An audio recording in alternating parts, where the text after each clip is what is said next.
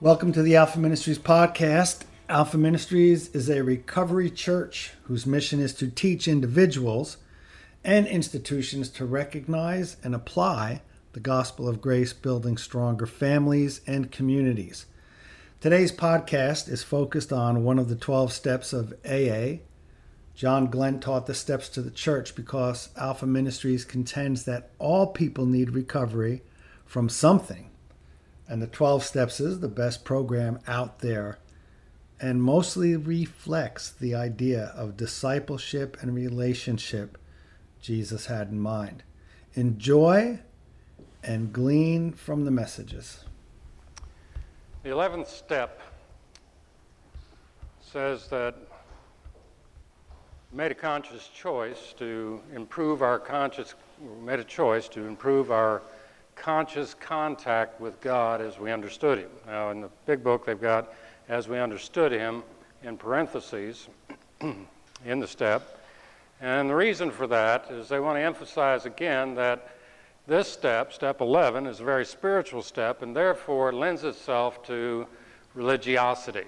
It lends itself to being abused religiously. And so they've, of course, tacked on the little phrase, God as you understand Him. And then they suggest that we pray only for knowledge of God's will and the power to carry that out. So, step 11 is really kind of a generic um, reminder of the spiritual nature of the 12 steps. As we go through all 12 steps, there's a spiritual component that we've identified all along, a biblical component that we've tried to expound on in each step.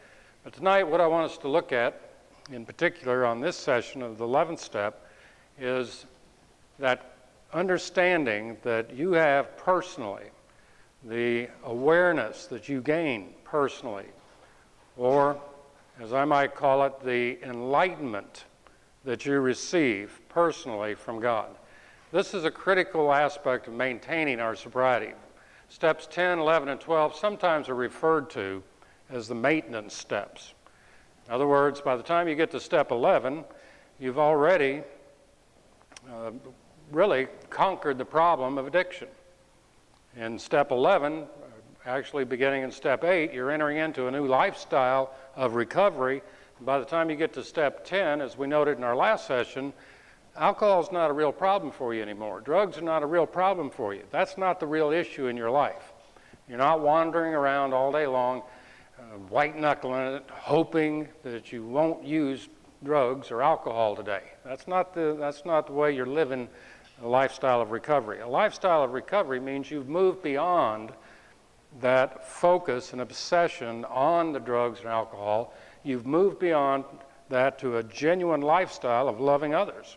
An important lifestyle, a lifestyle that is exciting, a lifestyle that is rewarding, that is satisfying, that all of those promises given at the end of chapter, or step nine rather, all those promises are becoming alive in your life. So it's a new lifestyle. So the addiction issues that you had prior, the drugs and alcohol problems, so to speak, that we had prior, are really no longer an issue anymore. It's a lot more important to you to figure out who you're going to love and how you're going to love them. It's a lot more important to you to establish your relationship with others in a healthy way, to be of service to them. And so when we get to step 11, actually we're praying for the knowledge of God's will and the power to carry that out in our lives on a daily basis. So we've actually turned the corner. Now, let me diagram this again for you on the board just so we can get back on the same page as far as our recovery goes. If you've done the first three steps, in the 12 steps. Steps 1 through 3, you've established a relationship between you and God. And we can call that relationship, that vertical relationship between you and God, we can use different terms for it. But let's just let's throw in just if you will kind of humor me here, I want to use some religious terms, all right? If you've done step 1 through 3, you're born again. If you've done step one through three, you've become a Christian. If you've done steps one through three, you've actually had a spiritual awakening that AA talks about, or a spiritual experience between you and God that's personal with you. Now, the implications of that, biblically, we've em- emphasized all through our study, and particularly in reference to uh, the Alpha series information, what I try to tell you is what has happened to you. This, this new person that you became in steps one through three. When you recognized you were powerless, believe with an authentic faith that a power greater than you could restore you to sanity, and you turned your will and your life over to the care of God as you understood Him, you're born again. In Christian terminology, you've become a Christian. Now, what happened to you biblically at that point was in that relationship that is established, that vertical relationship between you and God, God did something as well. He made you a brand new person. He created you a brand new person in Christ Jesus. Now, again, time does, fails us here to be able to expound on this. I could take weeks or months just to talk about this subject, what I call the heart of the gospel. But the point is this that when you do those first three steps, you are no longer the same person you th- you've always thought of yourself as being. According to the scripture, according to the Bible, in those first three steps, you became a brand new person. Like he says in 2 Corinthians 5 if any man be in Christ, he is a new creation. You're a brand new creature with a new destiny, but also a new past. This brand new person you are, however, is living in the same old physical body that we've had all our lives, the same body we were born with.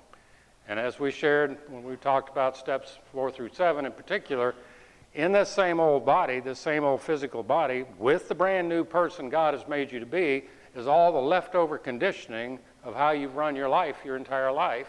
All that old conditioning the Bible calls the flesh, which is, by the way, dysfunctional and enmity against God. So here you are, a brand new person living in the same physical body with the flesh, and there's this war, this inner conflict going on inside.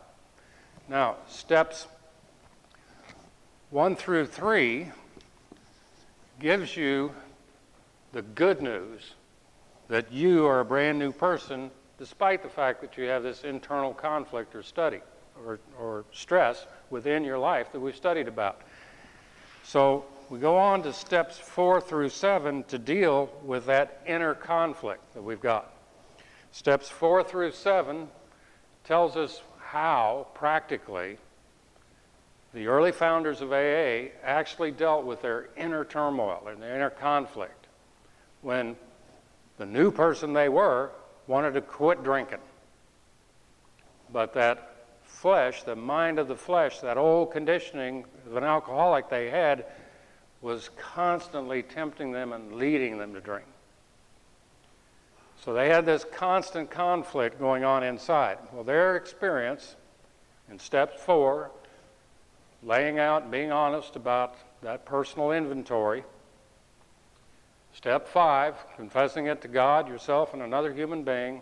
Step six, being entirely ready to have God remove that conflict. And step seven, humbly asking Him to remove it you have effectively dealt with what the Bible calls your flesh. Now, those steps, four through seven, are vital, vital steps of recovery. But once you've accomplished these steps, up to four through seven, you've essentially are ready now, prepared to enter in personally into a lifestyle of recovery. Steps eight and nine allow you to turn the corner and concern your relationship to others. Particularly, what we're interested in in steps eight and nine is you making amends. So, step eight, you're going to go back and refer back to the list that you made in step four of the individuals that you may have harmed and be willing to make amends with them. Step nine, you're going to make amends with them as God leads you. And as the opportunity presents itself, you're actually going to make amends and heal those relationships with others. Now, there are many, many things we could talk about along that line. In fact, I'm going to refer you, just like I did uh, in the vertical relationship between you and God, I refer you to the Alpha series. In this horizontal relationship between you and others, I'm going to refer you to a new book that I'm publishing right now called Power to Love. It's a relational empowerment series. And it'll tell you much, much more information about how you actually have the power to love other people like Christ and how you can actually get the job done when it comes to making amends with other people. Now, here we have turned the corner and done steps 8 and 9, and as I session step 10, you've entered a new lifestyle.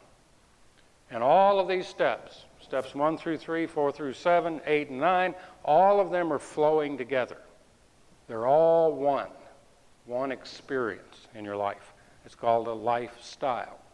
So, in order to maintain that lifestyle, 8 and 9 are going to be continuously done. We start with step 10, which was we continued. That's the operative term there in, in the 10th step. We continued. Continued what? Well, they said to take this moral inventory. They went back as far as, as step four, but I'm going to suggest that you go a little further back. We continued all these steps on a daily basis. So they become a habit.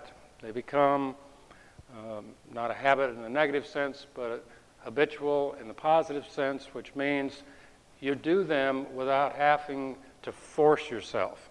They become a way of living, they become a way of life.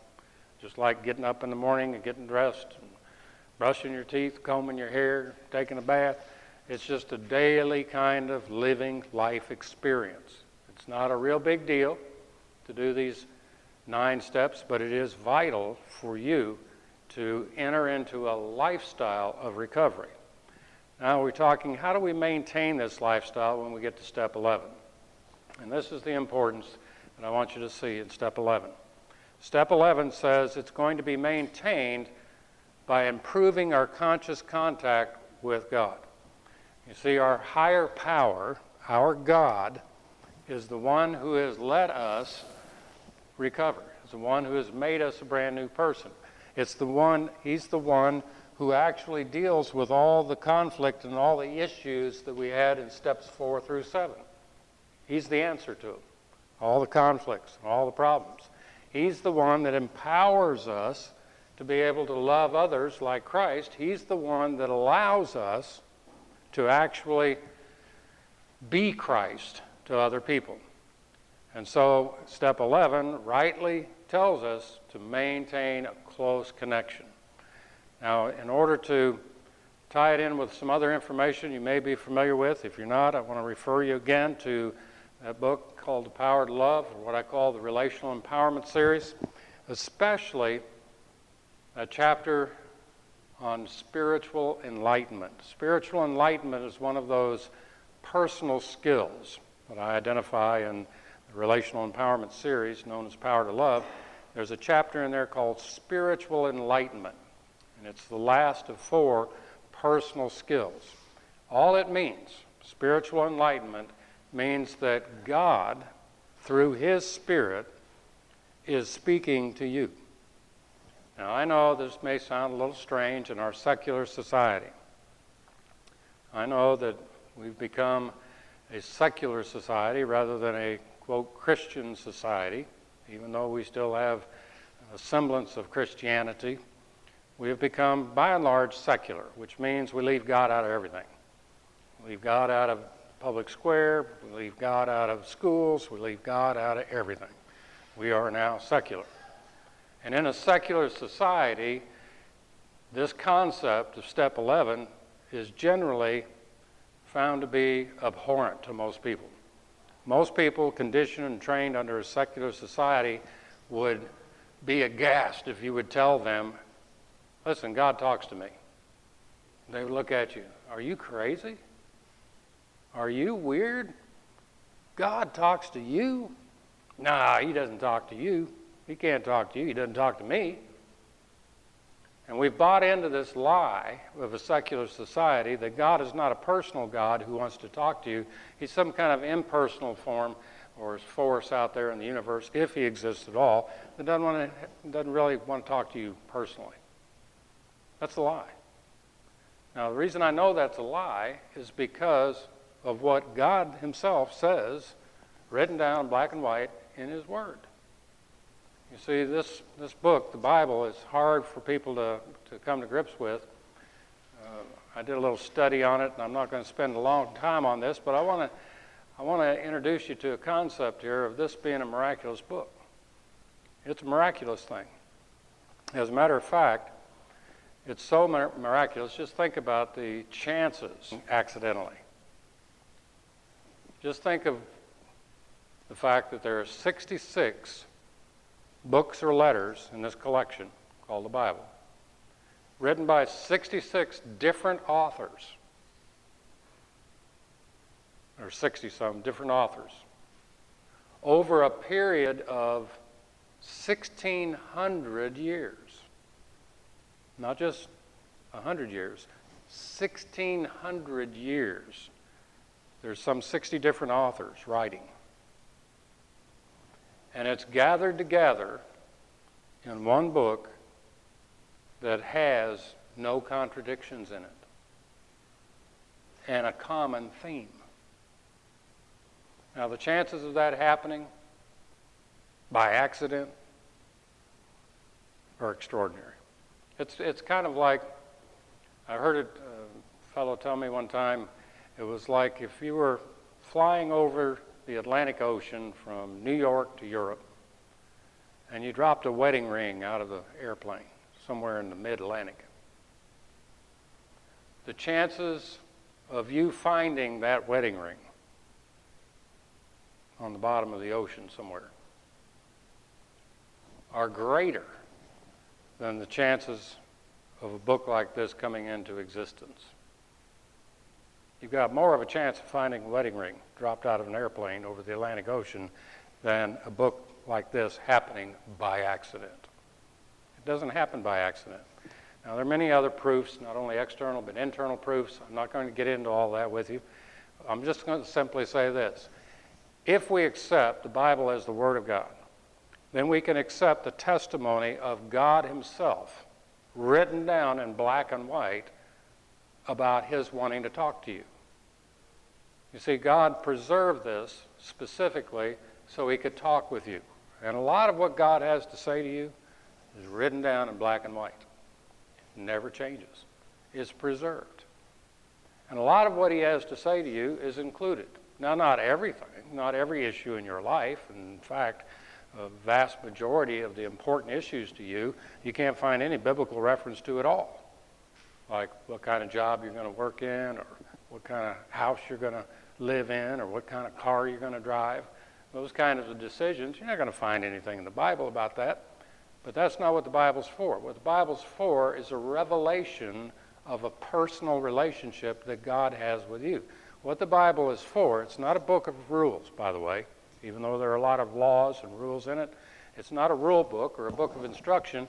It's a revelation concerning this relationship, this vertical relationship between you and God. That's what this Bible is about.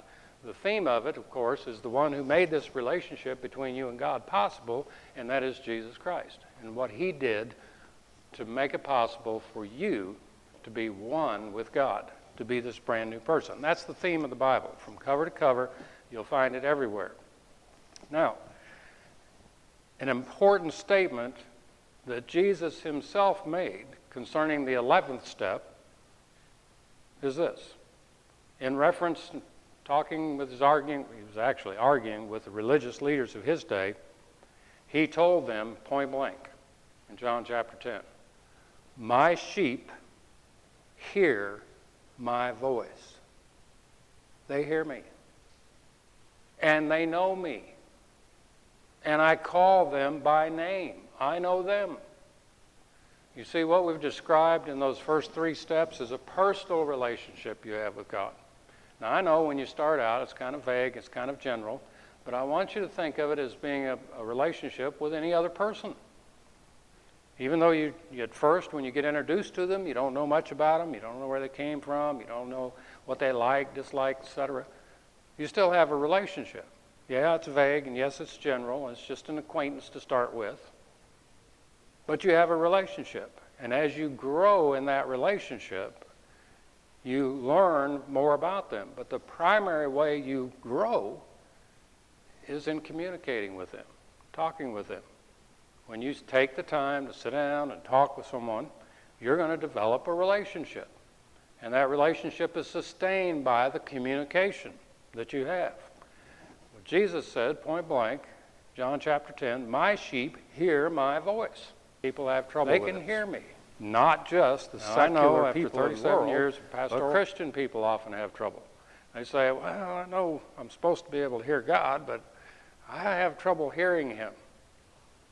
Again, I want to refer you to that chapter in Spiritual Enlightenment on that series, but I want to at least hit the highlights with you right now by suggesting to you three barriers that keep us from hearing God and trying to remove those barriers in your mind right now. The very first barrier that keeps us from hearing God, perceiving what He's telling us in our minds, is we don't think we don't really believe that he's talking to us. Like I said a little while earlier, we grew up in a secular society. We are bombarded with this secularism that says this, by the way, that's a, secular humanism is a religion. Did you know that? Oh, yes. It's, it's very much religious. It's perhaps more religious than Christianity, certainly more religious than fundamental, uh, basic Christianity, true Christianity.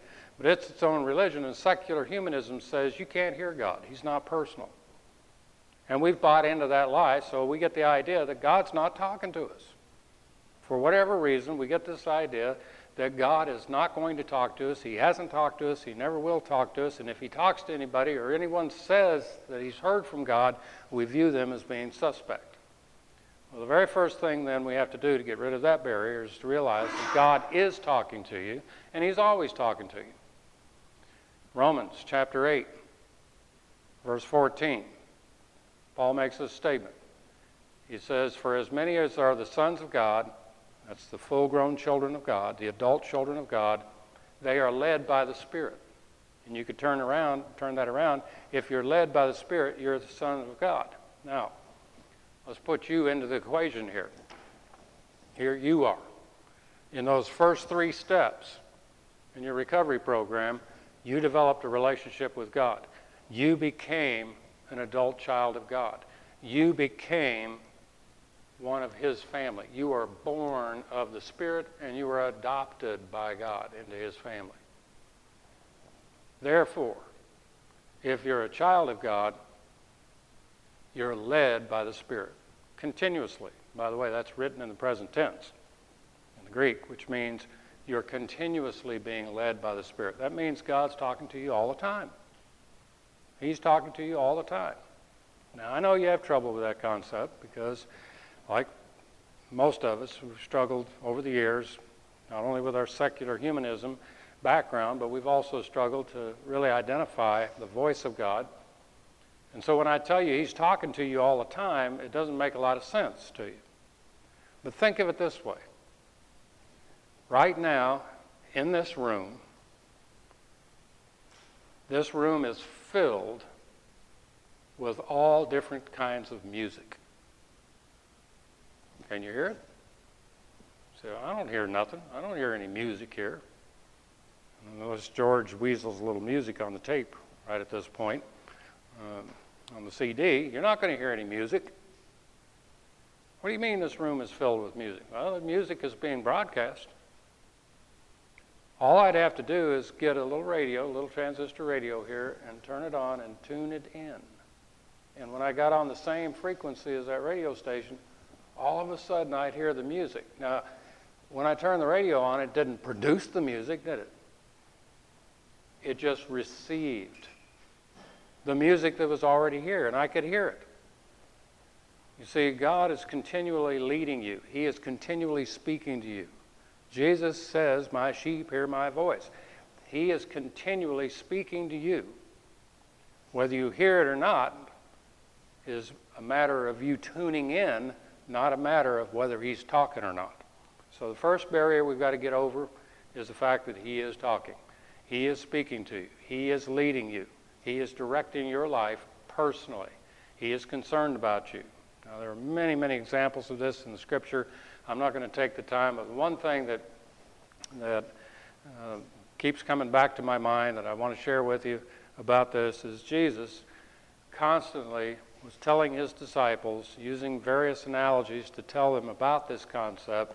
And what he was saying, in essence, was that God is always, always, always talking with you. He's speaking to you. Now, the second comes into play. If God's already talking to us, why don't we hear him? He goes on in Romans chapter 8,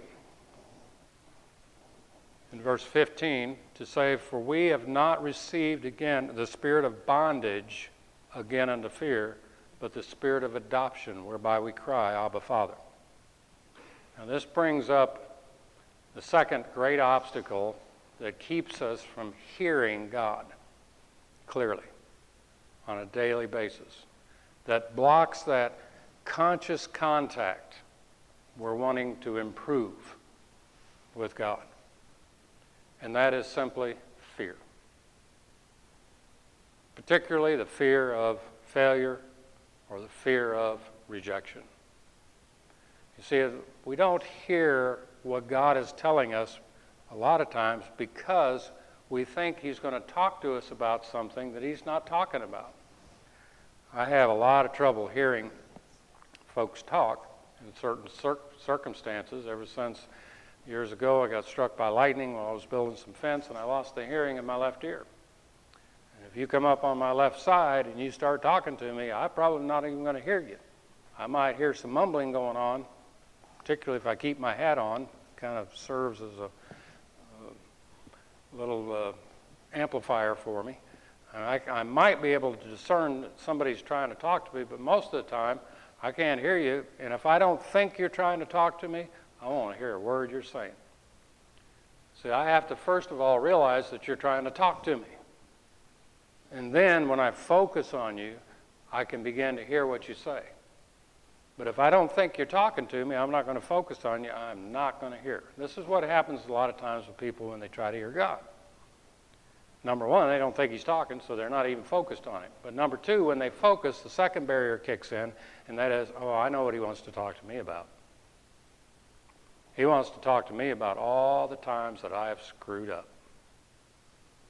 He wants to talk to me about all the mistakes I've made. He wants to talk to me about all the bad stuff I've done.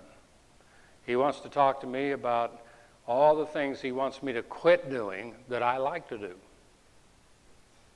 Now, if that's really what you think God is wanting to talk to you about, you ain't going to listen to him, I'll guarantee you.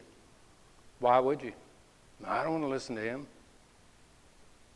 I'm afraid of what he's going to tell me. So I don't want to listen to him. You see, it's that fear of bondage that he warns us about in verse 15. He says, We have not been given the spirit of, or the, the spirit of the fear of bondage, or again, spirit of bondage again to fear. I'll get it out in a minute. But the spirit of adoption. We've not been given the spirit of bondage. Another reason we don't want to hear God is because we're afraid that He's going to tell us to do something we don't want to do. Either to stop doing something we like doing or to start doing something else we don't want to do. I remember an exercise I'll never forget. God put me through this years ago. I was just finishing up my schooling, master's program in Bible Dallas, Texas, and I began, it's about this time of year, and I began having this thought, this persistent thought come into my mind out of nowhere. And I realized that God speaks to us rationally through our own thinking. And I realize a lot of times He speaks to you through a persistent thought you can't get rid of. It just keeps coming back to you over and over again. You go to bed thinking about it, you wake up thinking about it, you go throughout your day, you thought you put it away, and here it is again.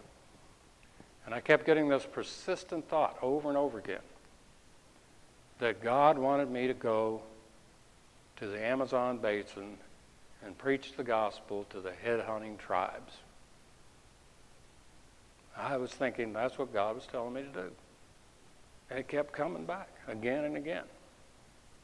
And I wrestled with this thing for a week, every day. Because I didn't want to go to the Amazon basin and preach the gospel to head hunting tribes. I didn't want to do that. I didn't want to be a, quote, missionary, a foreign missionary. That's not what I wanted to do.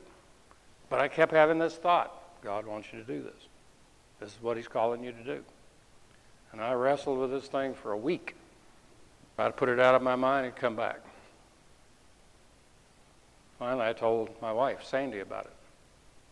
Said, You know, I think God's calling me to go to the Amazon basin, be a missionary, to head hunting tribes.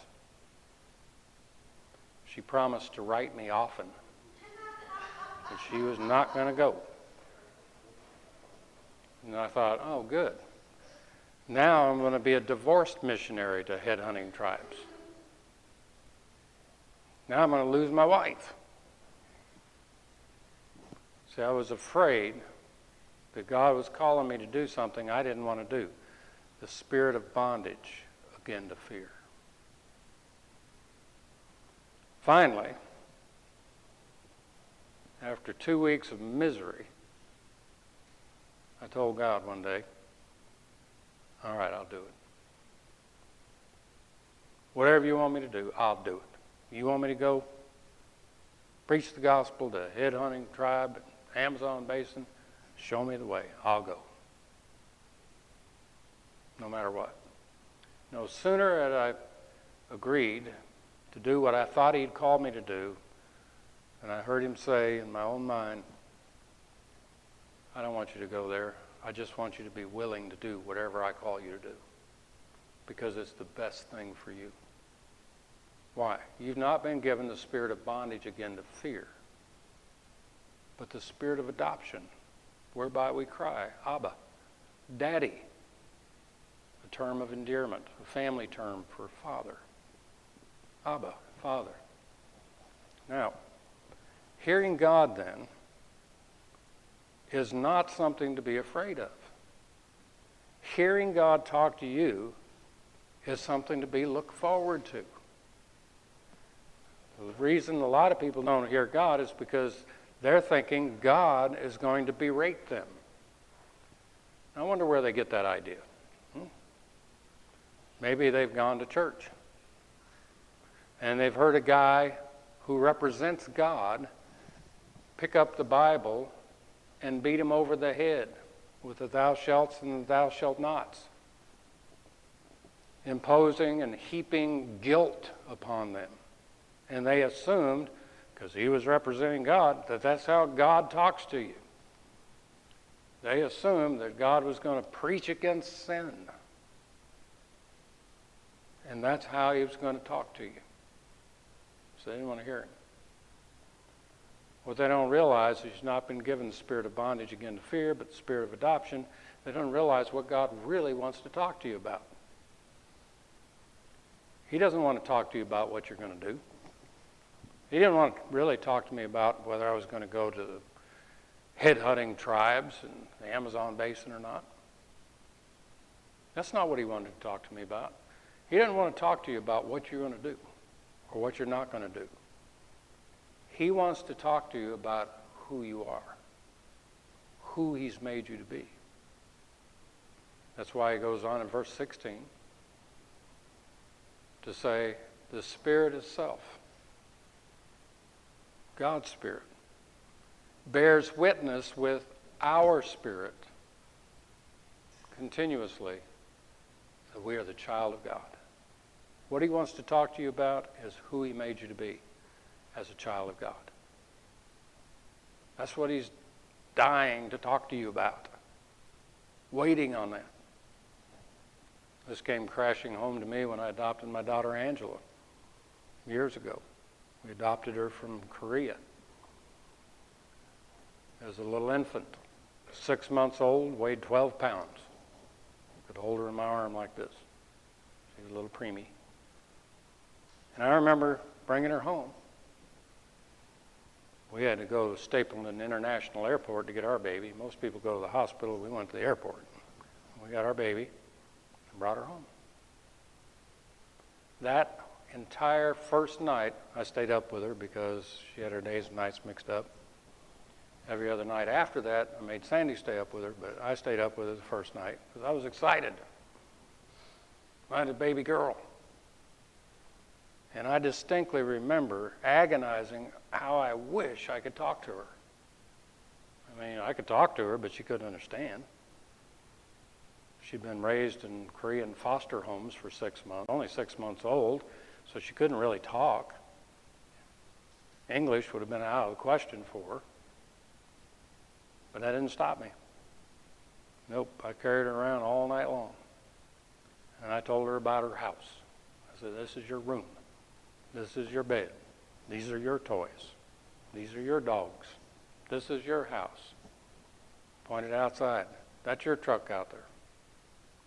I wanted her to know everything I had was hers. Why? Because I adopted her. You have not been given the spirit of bondage again to fear, but the spirit of adoption. What God wants to talk to you about is who He's made you to be, how He has adopted you into His family, all the glorious things He's done for you. That's what's in His heart. That's what a father's heart is. A father's heart is for their children. He's not at all interested in what you got to do for him. He could care less about that. See, when I had that little six month old girl in my arm, I wasn't worried about her cleaning up the house. I wasn't worried about her mowing the lawn. I wasn't worried about her going to work and contributing to the household. I wanted to tell her what I had for her. That's what I wanted to talk to her about. I wanted to tell her how much I loved her, how much I cared for her. You see, you've been adopted into God's family, and your Heavenly Father wants to tell you how much you mean to Him.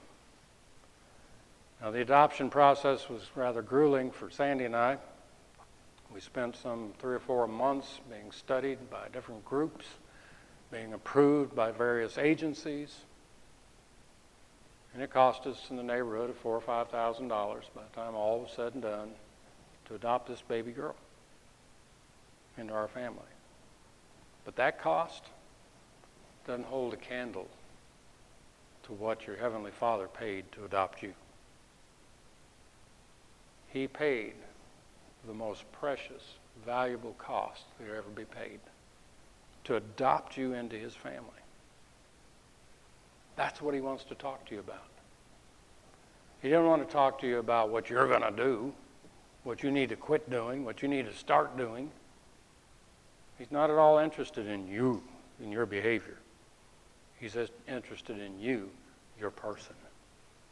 That's what he wants to talk to you about, you. So when you hear God, the very first thing you're going to hear is his love. Why? Because God is love. The very first thing that's going to be expressed to you is how much He cares for you, how much He loves you, what He's done for you. Unless you hear that, what you do or don't do is not going to matter anyhow. So, what He's going to talk to you about is who He's made you to be. Step 11, we continue every day to improve our conscious contact with God. What does that mean? We're going to hear every day of the implication of the first three steps. Every day we're going to hear that God has made us a brand new person. Every day we're going to hear that we are secure in His love and significant in His plan. Every day we're going to hear that our needs are met, that He has an eternal plan for our life. Likewise, every day we're going to hear what he's doing about our, quote, sin problem. You remember that pesky addiction you had? What is God doing about that? Remember how you prayed that he would hum, you humbly prayed that he would remove those shortcomings? What's God doing about your stinking flesh? That sin problem. Every day you're going to see him work and hear him tell you how he's dealing with your flesh. You see, what you're hearing in that conscious contact, what you're doing when you improve that conscious contact, is developing a personal relationship with God. He becomes your buddy. He becomes your friend. He becomes your confidant. He is everything to you because he satisfies your needs. He wants a relationship with you. So, step 11 is nothing more than improving that conscious contact by hearing him. But then notice, we'll close with this praying only, they said, for a knowledge of God's will and the power to carry it out in our life. Now, here's another one of those pesky problems that is knowing the will of God.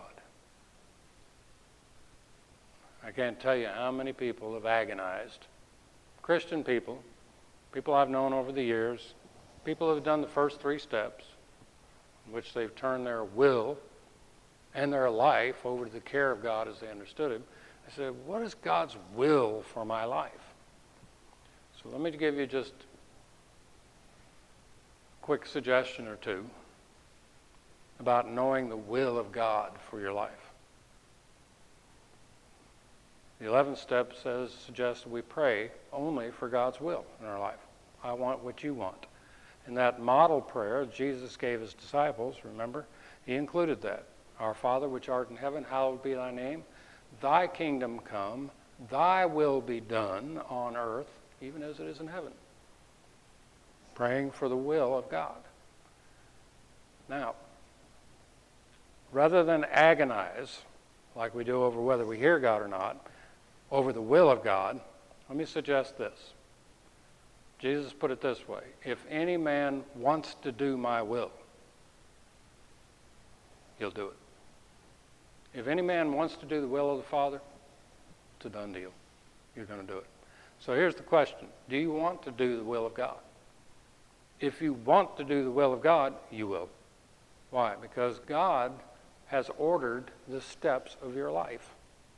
He has preordained your life, has marked it out, has planned it.